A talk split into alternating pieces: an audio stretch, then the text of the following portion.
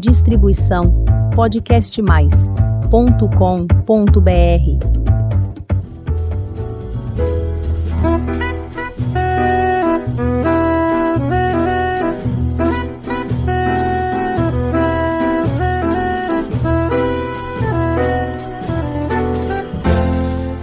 Olá, eu sou Elizabeth Junqueira do canal Rosidade.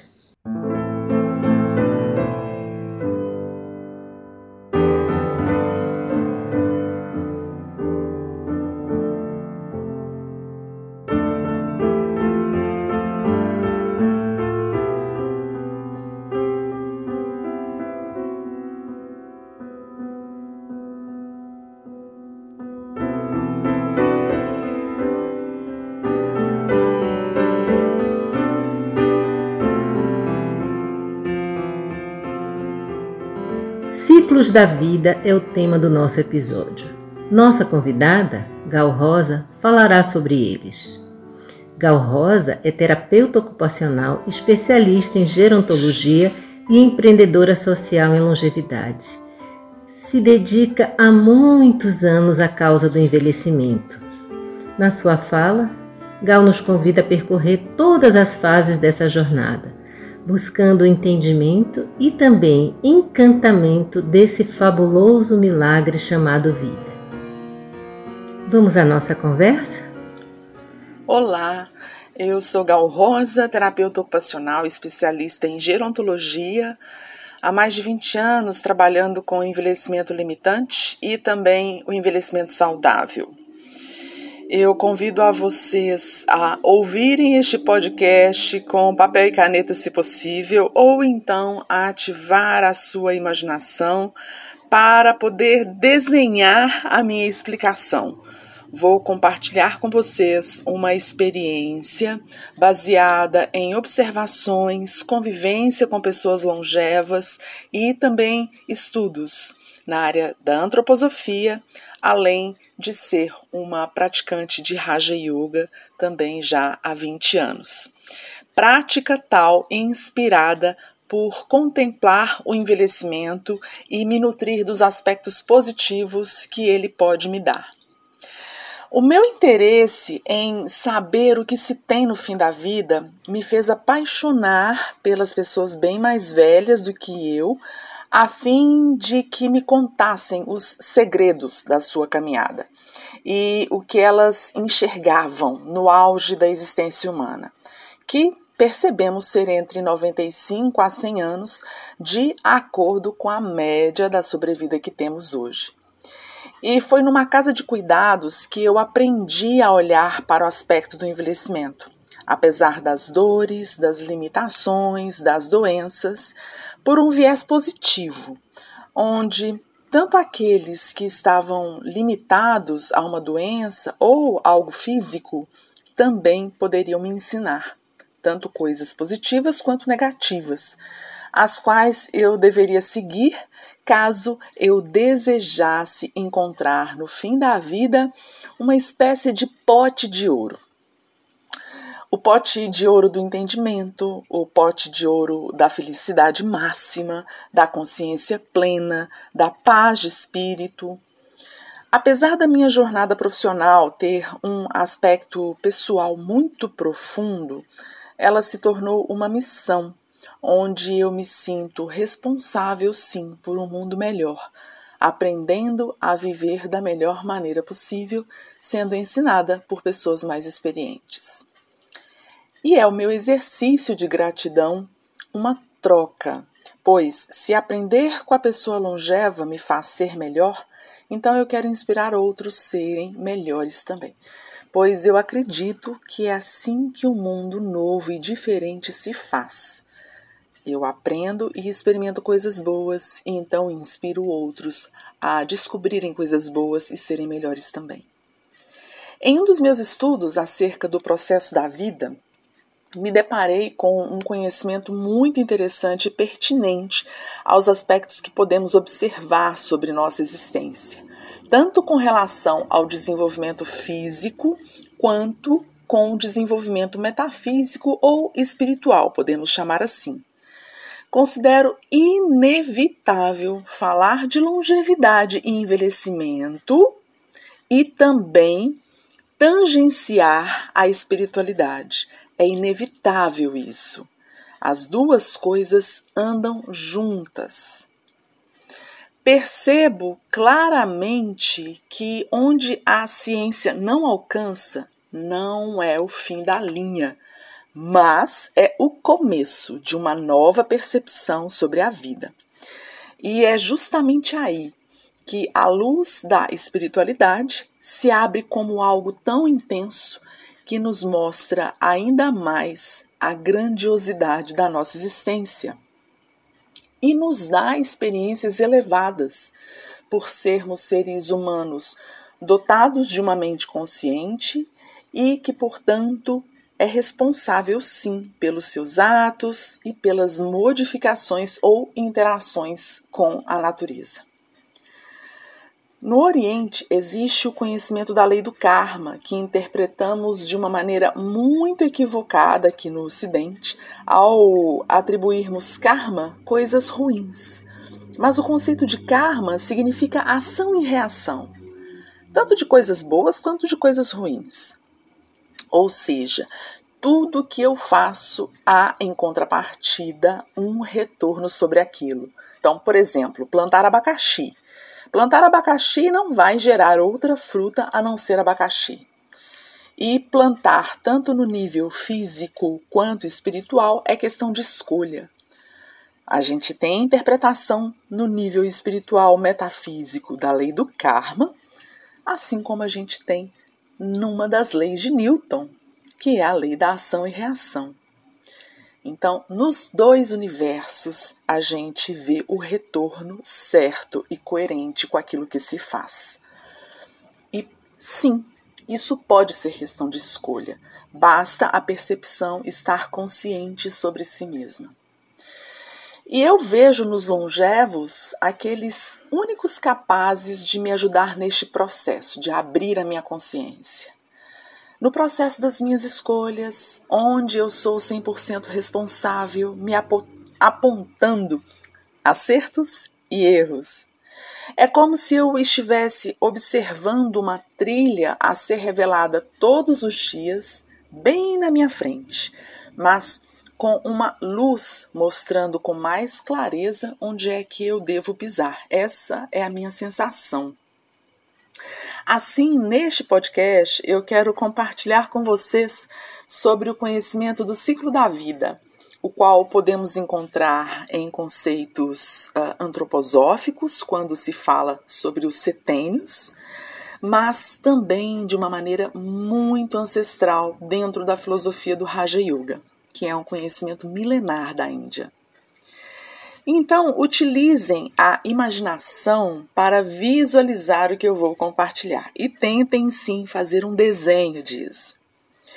Imaginem que antes de tor tornarmos uh, essa forma física, antes de tomarmos uma forma física, somos apenas um ser brilhante, intenso, silencioso, resguardado em nosso potencial divino, num lugar pleno e quieto, sem precisar de pensar, sem precisar de interagir, pois nós estamos na nossa forma mais autêntica, original, bem como o núcleo de uma semente que está à espera de germinar, aguardando o momento exato para poder surgir neste plano físico e se expressar através da matéria. É o nosso estágio semente, podemos dizer assim, que vai se expressar na matéria quando brotar. Olhemos, pois, a matéria, à espera então da centelha divina que a anime. O Atma, que em sintonia com o átomo da matéria, dará origem ao ser humano. O ser, o Atma, de alma, e o humano, com seus átomos de matéria. Para isso, o ser deve descer de seu lugar mais elevado, então imaginem, até encontrar a matéria que está lá embaixo, no seu lugar mais insignificante, e ela então se eleva também no sentido de atração ao encontro do ser, para que o ser humano exista. A matéria, pode-se dizer assim, é formada por todos os elementos da tabela periódica. Está tudo aqui neste mundo. E eu costumo brincar que se você quiser ter o mundo nas mãos, basta segurar a tabela periódica.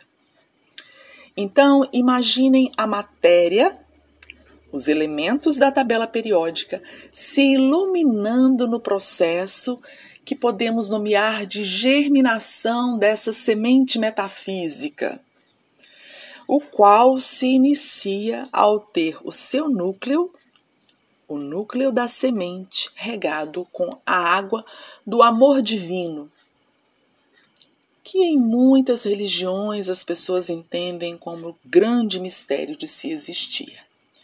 Mas vamos fazer uma separação, que nós não estamos falando de religião.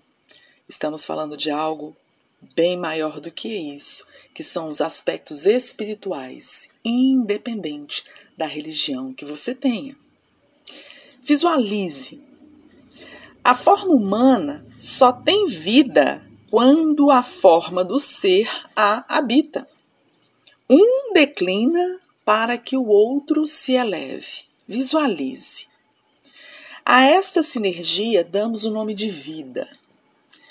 Vamos agora categorizar as fases da vida, pois há períodos nítidos onde podemos observar conjuntos de comportamentos que se repetem em todos os seres humanos, bem como mudanças que criam as suas fases.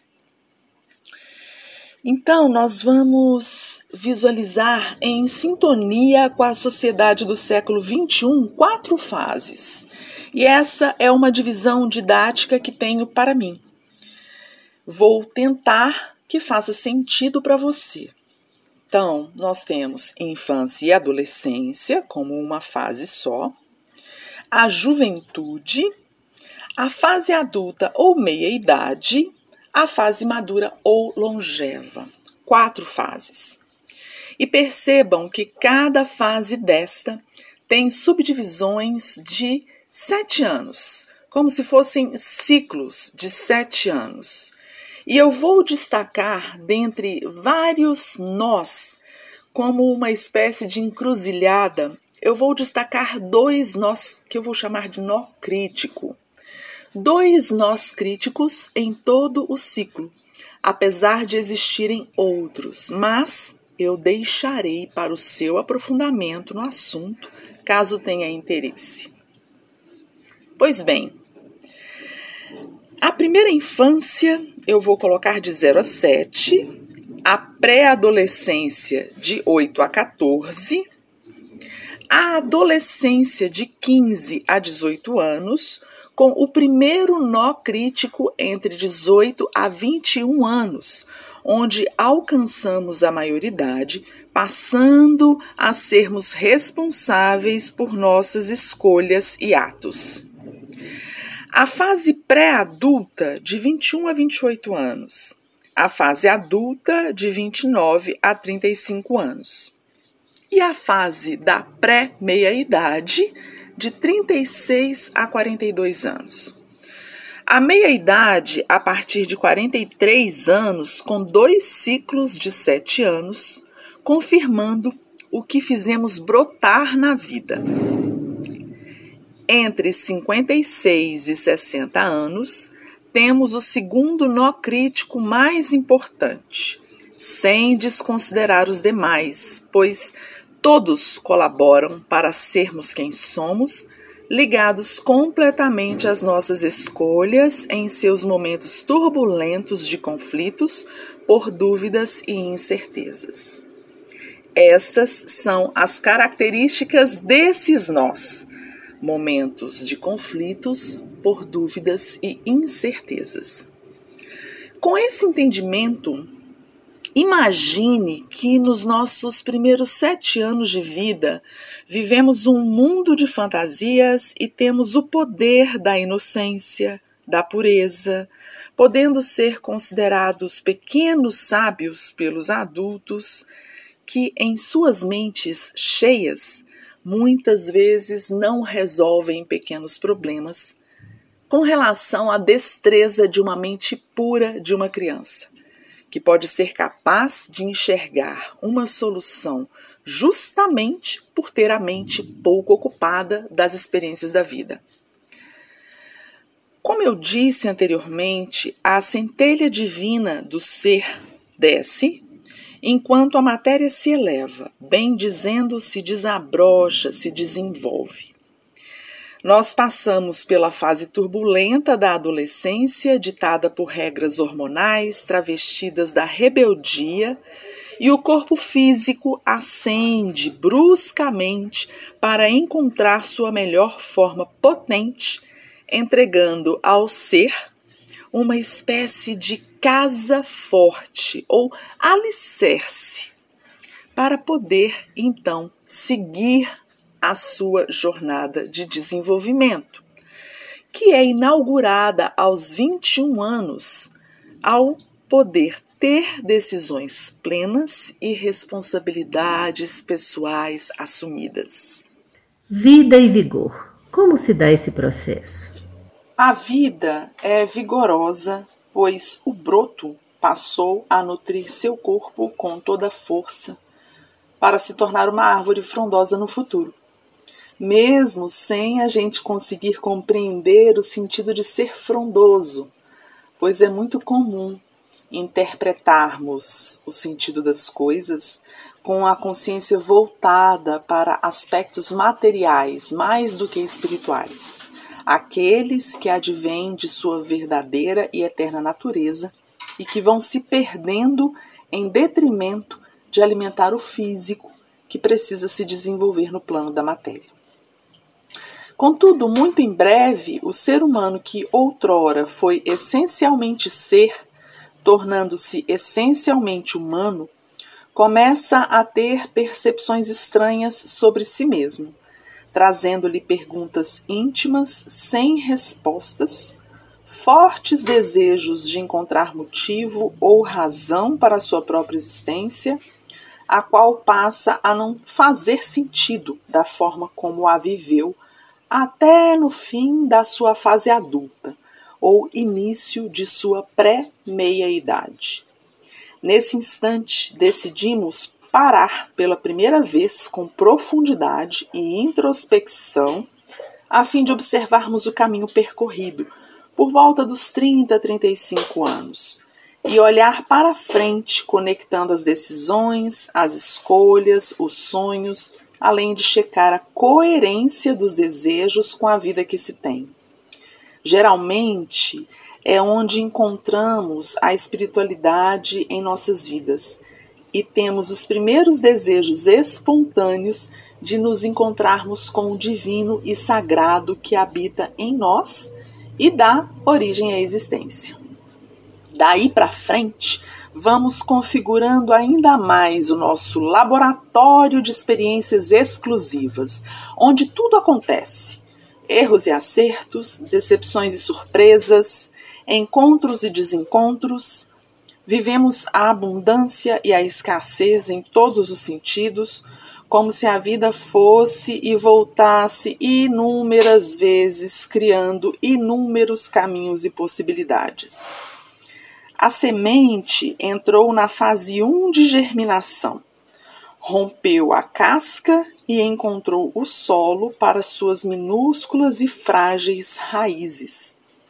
Agora, ela precisa mostrar os primeiros brotos que tomaram forma, mostrando-se forte para lidar com sóis escaldantes, períodos de seca, tempestades, ventos, pisadas. O primeiro broto vem confiante na força interna do germen, e assim, ao atingirmos o início da meia-idade, a partir dos 42 anos, Vivenciamos uma fase onde a autoconfiança deve ser a maior dentre todas as outras fases anteriores, acreditando que até mesmo se for dilacerado por algum outro fator, tem força suficiente para se recompor e seguir adiante. Aos 60 anos, entramos no segundo nó crítico de maior impacto em nossa existência. É o momento que visualizamos a encruzilhada da vida pela primeira vez, devido à maturidade alcançada. Pois tantas outras encruzilhadas se passaram sem nos darmos conta, por desconhecimentos ou por ignorá-las mesmo. Mas agora vemos e vemos claramente três caminhos: o caminho do declínio, o caminho mediano e o caminho elevado. O caminho do declínio é aquele envelhecimento com doença que me leva à morte junto com o fenecer do corpo, da matéria, que perderá a centelha divina que a anima. O caminho mediano é aquele caminho morno que me manterá no tédio dos dias até o meu último dia de existência. E o caminho elevado é aquele que me fará voltar ao meu lugar de origem, experimentando todas as alegrias e felicidades existenciais, um senso máximo de plenitude, e assim retornar para onde desci e então concluir a minha história neste plano, mas com a melhor experiência de todas. Podemos considerar que, de qualquer forma, todos ocuparão este lugar elevado. Sim, mas qual é a diferença? A diferença está na sua percepção, percepção da sua vida. Se você não percebe a sua vida como mais elevada, como a melhor de todas, você não viveu. Algo que ninguém pode ter por você é ter a sua percepção máxima de vida. E quando eu falo percepção da minha vida como a melhor de todas, não é em comparação à vida dos outros, mas em comparação a todas as suas vidas que você já teve.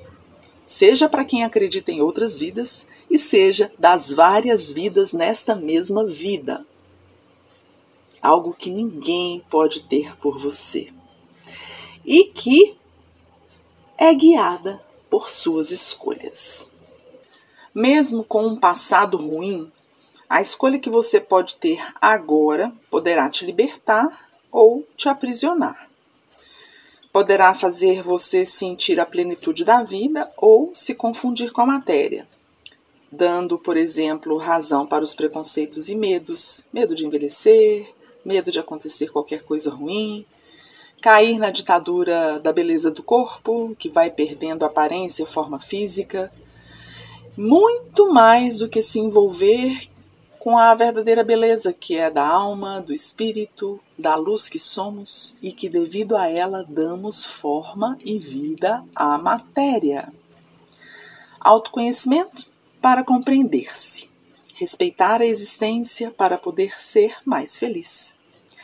Autoconhecimento para fazer escolhas conscientes, como, por exemplo, começar uma terapia, estar em boas companhias, aprender coisas novas, eliminar visão crítica, dentre tantas outras coisas boas que fazem das suas atitudes as melhores e te potencializam, a fim de que tenha uma vida longeva mais digna, saudável e exemplar para os mais novos que andam carentes de sábios em suas vidas. Autoconhecimento para poder admirar o caminho percorrido sem culpas e arrependimentos, pois não se trata de julgar o que foi feito, mas sim dar a melhor direção possível a partir do despertar da sua consciência. Bem, fico por aqui na alegria de ter compartilhado essa visão a qual inspira os meus exercícios diários há mais de 20 anos. É um empenho se dedicar a essa forma de olhar para a existência, sabendo extrair dela muito mais lições e alegrias do que coisas boas e coisas ruins. E isso me faz acreditar que vidas longevas, mais saudáveis e felizes podem existir. Um abraço e muito obrigada. Nosso especial agradecimento a Gal Rosa pela sua participação. Bela reflexão. Aprendemos com a vida, com as pessoas e sempre teremos a chance de fazer boas escolhas. Não importa em que ciclo da vida você esteja. E, para você que está me ouvindo pela primeira vez, faça um convite.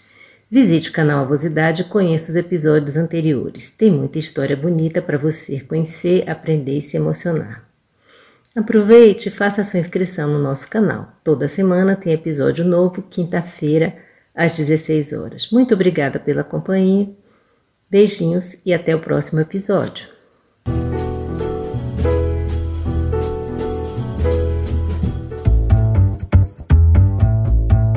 Distribuição podcastmais.com.br